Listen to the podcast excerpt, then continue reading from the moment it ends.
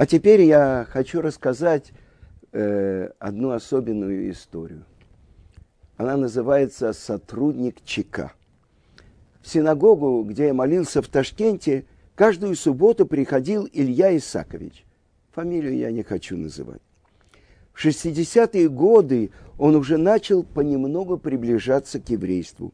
Ходил в синагогу по субботам, осваивал кашрут, пек вместе со всеми мацу на Песах. Но он мне сам рассказал, что в 20-е годы он работал в ЧК. Как говорится, там не мезузы пишут. Он оправдывался, что работал там по хозяйственной части. И однажды с Ильей Исаковичем произошла история, которая, на его взгляд, имела очень серьезные последствия для всей его жизни. По делам службы ему приходилось ездить по разным городам. И вот как-то он приехал в Витебск. А это было время массовых арестов религиозных евреев. Входит он в тюрьму и узнает, что арестованы 30 с лишним самых выдающихся евреев города, раввины, еврейские мудрецы и праведники. У него просто в глазах потемнело. А тут еще он увидел, что к воротам пришли их близкие с передачей, просили принять. Дело было перед Песохом. Видно, они хотели передать мацу. А охранники сказали, что таких здесь нет. И те пошли в слезах, не зная, может, их родных уже расстреляли. И в этот момент Илья Исакович не выдержал. Он помежал за ними, догнал и сказал, давайте, я передам. Он взял передачи и отдал их раввинам. А выглядел он, ну, совершенно как русский мужик. Даже не на 100, а на все 150 процентов. Илья Исакович сказал раввинам, что он тоже еврей. Они заплакали и благословили его за это доброе дело, которое ты для нас сделал. Мы желаем тебе долголетия. Прошло много лет. Илья Исакович уже жил в Ташкенте. И вот он серьезно заболел, перенес операцию. 20 дней лежал буквально со вскрытым животом. Шов не срастался. Врачи считали, что уже дни его сочтены. И люди начали приходить к нему прощаться. И вот пришел к нему кругляк, увидел его в таком состоянии, и буквально слезы выступили у него на глазах. А Илья Исакович говорит ему, «Володя, что ты плачешь? Каждому свое время. Надо умирать, так умру». Но вдруг все срослось, и он выздоровел.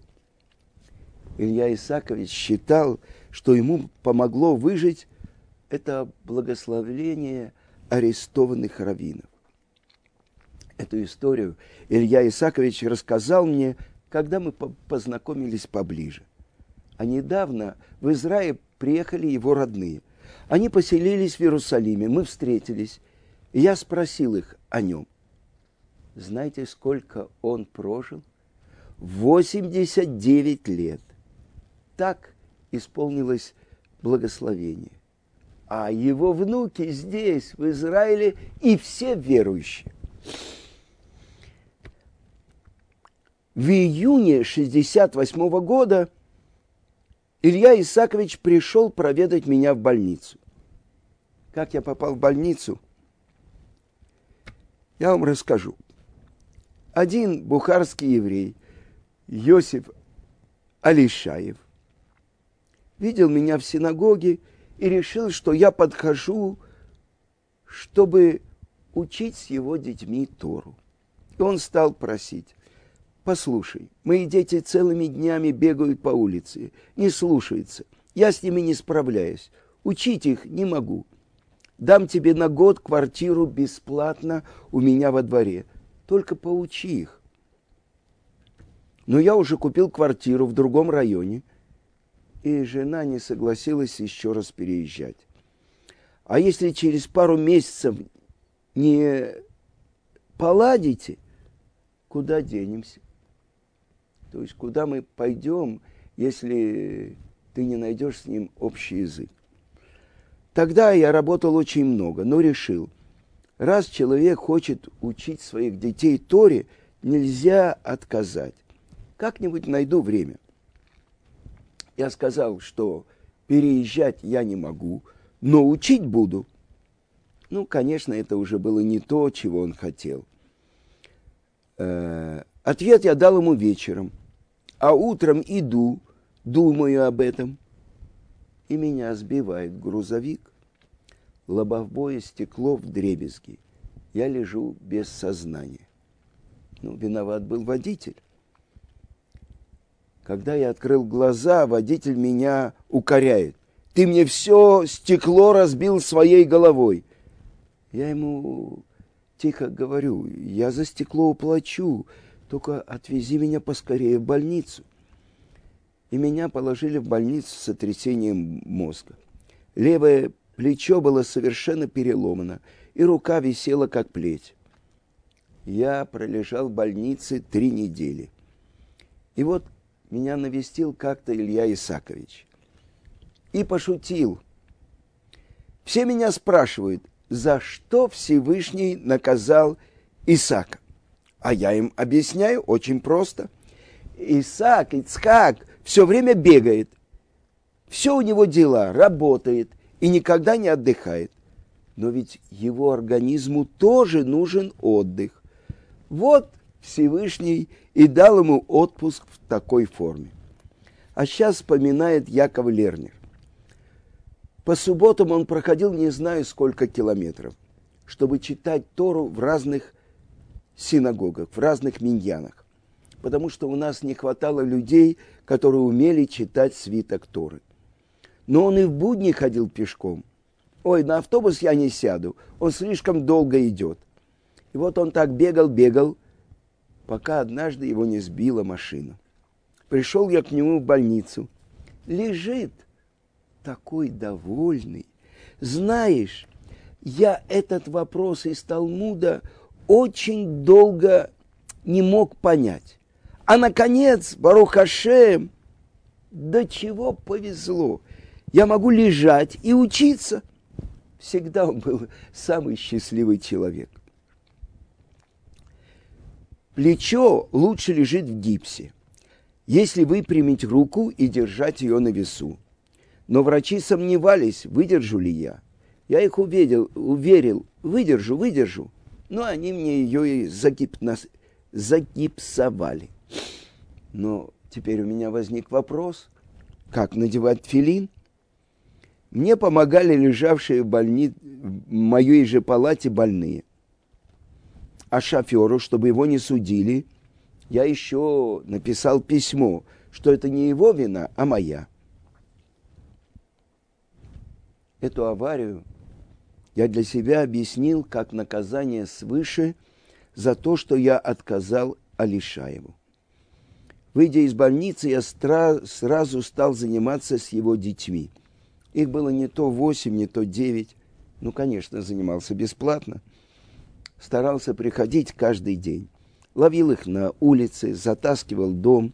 С одним читал Шма Исраэль, другого учил молиться Шмуна Исра. С другим таким, самым тихим, успел пройти полностью всю книгу Берешит, первую книгу Торы и с девочками занимался. И перед каждым праздником рассказывал им что-то про праздник. В общем, все дети были охвачены. Так продолжалось до моего отъезда в Израиль. Ну и, конечно, мы остались друзьями. Интересно, что все эти дети стали глубоко верующими. Некоторые из мальчиков учились в Ешивах в Нейбраке. И все девочки вышли замуж за религиозных парней. Это имя Алишаев сейчас знают все бухарские евреи в Израиле. Йосиф Алишаев, он человек состоятельный. Переехав с семьей в Израиль, он все свои деньги вложил в обучение бухарских евреев. Он помогал бедным, организовывал проведение еврейских праздников, создавал учебные группы для мужчин, для женщин, для детей. А потом и вовсе возникла всеизраильская организация Шарей Цион. Э, организованные ею кружки, клубы, ешивы, колели, детские сады, школы, летние лагеря действуют в Иерусалиме, Тель-Авиве, Рамле, Ор-Иуде и других городах Израиля. А возглавляет эту организацию Шмуэль Алишаев, тот самый тихий, один из младших сыновей Раби Йосифа. А теперь Равыцкак рассказывает о самом коротком седере в его жизни. У нас во дворе накопилось много мусора. Надо было убрать его к празднику. А сделать я это мог только после работы. Весь предпасхальный день, когда хлеб уже не едят, а мацу еще нельзя есть, я, водился, я возился во дворе. Только я вычистил двор, уже вечер – а я только недавно узнал, что у нет, некоторых евреев нету мацы. После вечерней молитвы я побежал разносить мацу. Ташкент – большой город. Праздник уже начался, а я шел пешком к одному, к другому, к третьему. В общем, домой я вернулся где-то без четверти двенадцать ночи. Счастье, что полночь в Ташкенте в эти сутки – наступала в час и 29 минут. По закону, завершающую еду в Седар Песах, надо съесть афикоман. И надо съесть его до полуночи.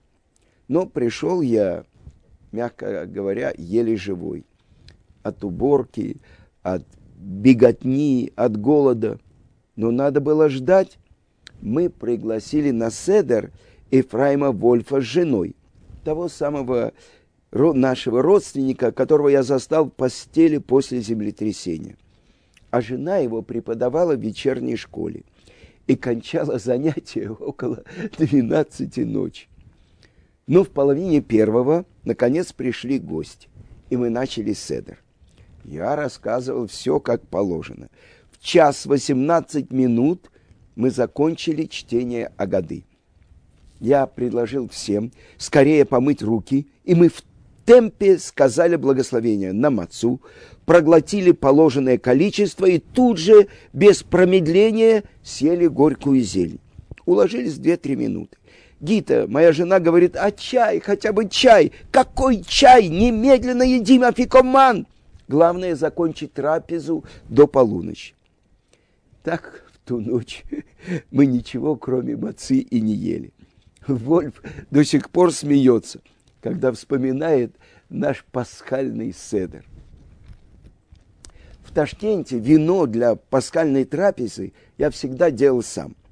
Покупал виноград и бросал его в большую бутылку вместе с ветками. Некогда, некогда было возиться. А потом перед Песах отцеживал и вино в том году было удивительное, сытное, прямо как хорошая котлета. Я выпил два бокала, будто наелся мяса.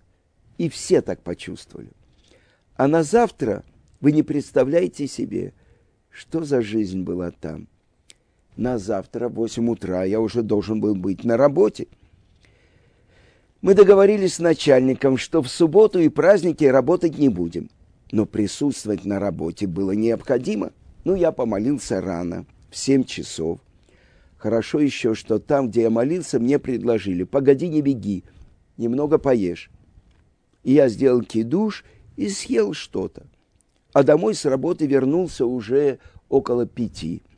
Так что нормально в эти два дня я посидел за столом только во второй день Седера. Следующая глава называется «Всего четверть века».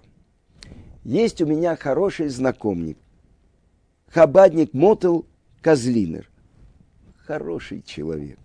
В 46 году поймали его мать с фальшивыми паспортами для тех, кто хотел уехать в Израиль через Польшу. А изготовил эти паспорта тот самый Мендел Горелик, который потом создал наш замечательный цех. Он великолепно писал любые шрифты и мог изобразить любой почерк.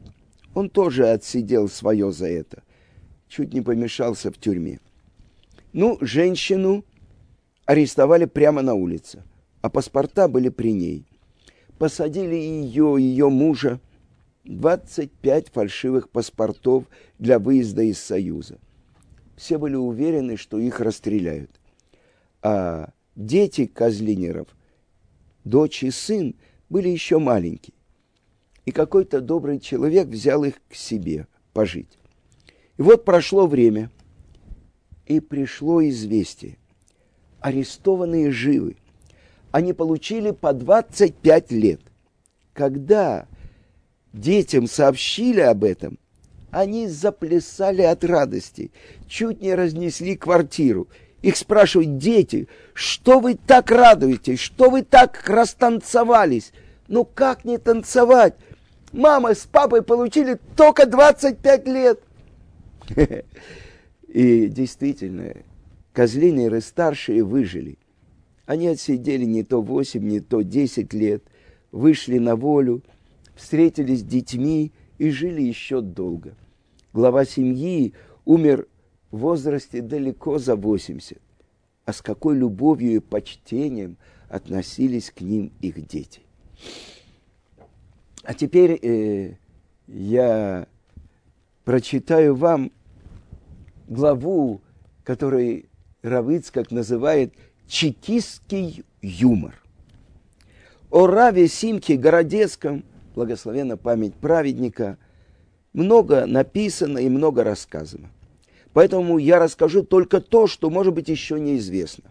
Несколько деталей, о которых слышал от него самого – он был великий человек. В 20-е годы он учился в Любавической Ешиве в Ростове. А в 26 году его послали из Ешивы в Самарканд организовать обучение бухарских евреев. И он там тайно создавал ешивы, учил людей. И вот Равасимху вызвали в НКВД. И еврей-следователь показывает ему список имен. Ты тайно подготовил и послал в Ешиву 15 человек. И начинает писать протокол. Равсимха видит, что тому все известно, и говорит, знаешь, я вот тут сейчас раскаялся, сделал чуву. А надо вам знать, что по утверждению Талмуда – раскаявшиеся грешники, Баали Чува, поднимаются на высоту, которая недоступна даже самым великим праведникам. А следователь, следователь возражает. Это у вас в Талмуде сказано. Там, где стоят раскаявшиеся, даже праведники не могут стоять. А в моем Талмуде написано в другом, по-другому. Там, где Баалей Чува не стоят, а сидят. И пишет дальше. Видно, он тоже учил Талмуд. И так он исписал пять листов. А потом, обращаясь к самому себе, говорит, ну погоди, а что я заработаю, если я посажу еврея? Слушай, ты где живешь? В новом городе, так называется один из районов Самарканда. Переезжай в старый город, где тебя не знают – и больше этими делами не занимайся. И отпустил его. Но Рав Симха, конечно, не мог прекратить своей деятельности. А на этот раз, это уже было после войны, его все-таки посадили и даже приговорили к расстрелу. Жена его бегала по всем инстанциям, писала письма, умоляла, чтобы ему заменили расстрел пожизненным заключением примчалась в тюрьму, а там еще не получили сообщения об отмене смертного приговора. Она боялась, что в любую минуту этот приговор могут привести в исполнение. И бросилась назад в НКВД. Почему не сообщили? А ей отвечают, да вот марки на конверт не нашли. Что вам сказать? От всего пережитого она немного повредилась в уме. Кричала и днем, и ночью. Страшно было слушать. Но мужа она спасла.